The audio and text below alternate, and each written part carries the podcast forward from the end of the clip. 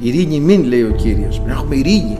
Δεν μπορούμε να έχουμε ειρήνη στην Εκκλησία αν δεν έχουμε ειρήνη στην καρδιά μας. Και η ειρήνη είναι καρπός του Αγίου Πνεύματος.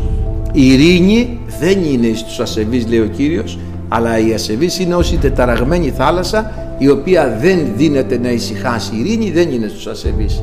Έχουν πολύ ειρήνη οι αγαπώντες στον νόμο σου. Έχουμε πολύ ειρήνη επειδή αγαπάμε το Λόγο του Θεού αδερφοί αγαπητοί και κάνουμε και εκτελούμε το Λόγο του Θεού και έρχεται ειρήνη.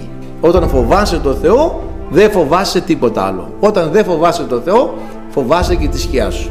Και γεμίζει φοβίες και χάνει την ειρήνη από την καρδιά του όταν χάσει το Χριστό. Το ζητούμενο, ο φόβος του Κυρίου. Μα δεν κάνει να έχουμε φόβο, φόβος έχει κόλαση. Όχι αυτό το φόβο όχι το φόβο της κόλασης. Αυτόν δεν τον έχουν οι πιστοί. Το φόβο του Κυρίου. Λοιπόν, ελάτε τέκνα το φόβο του Κυρίου θέλω σας διδάξει.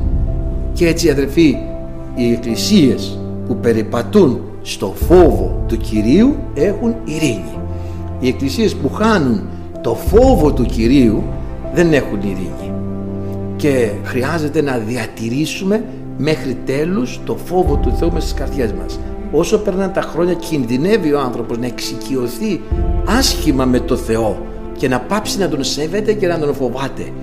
Δεν μπορεί άνθρωπος να χάσει το φόβο του, δηλαδή τον βαθύ του σεβασμό, το δέος και την ευλάβεια, αυτό το φόβο εννοούμε, για το Θεό και να μπορέσει να πάει καλά στη ζωή του. Και ο άνθρωπος που φοβάται τον Κύριο δεν αμαρτάνει, δεν ξεφεύγει από τις εντολές του, δεν αλλοιώνει το λόγο του, δεν ε, χαλάει αυτό το οποίο έχει φτιάξει ο Θεός γιατί φοβάται τον Κύριο.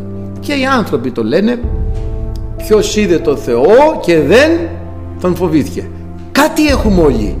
Κάτι να δώσουμε στον Κύριο κάτι να προσφέρουμε για την Εκκλησία την προσευχή μας αδερφοί δεν έχουμε πολλά, δεν μπορούμε πολλά. Πού είναι τα χαρίσματά μας, πού είναι οι ικανότητές μας, πού είναι οι δεξιότητές μας; Ομολογούμε την αναξιότητά μας, ομολογούμε τη μηδαμινότητά μας αλλά μια προσευχή για το λαό του Θεού για τις ανάγκες του έργου για εκείνο που είδες δίπλα σου την ανάγκη δεν πρέπει να την καλύψεις με μια προσευχή. Ξέρετε καμιά φορά η αμφιβολία η δυσπιστία που μπορεί να έχει κάποιος εμποδίζει το Θεό να φανερωθεί.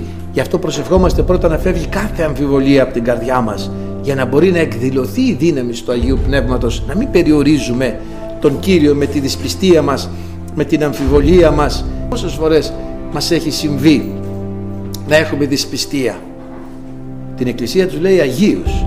Βλέπετε μας βάζει πολύ βαρύ χαρακτηρισμό ο Θεός.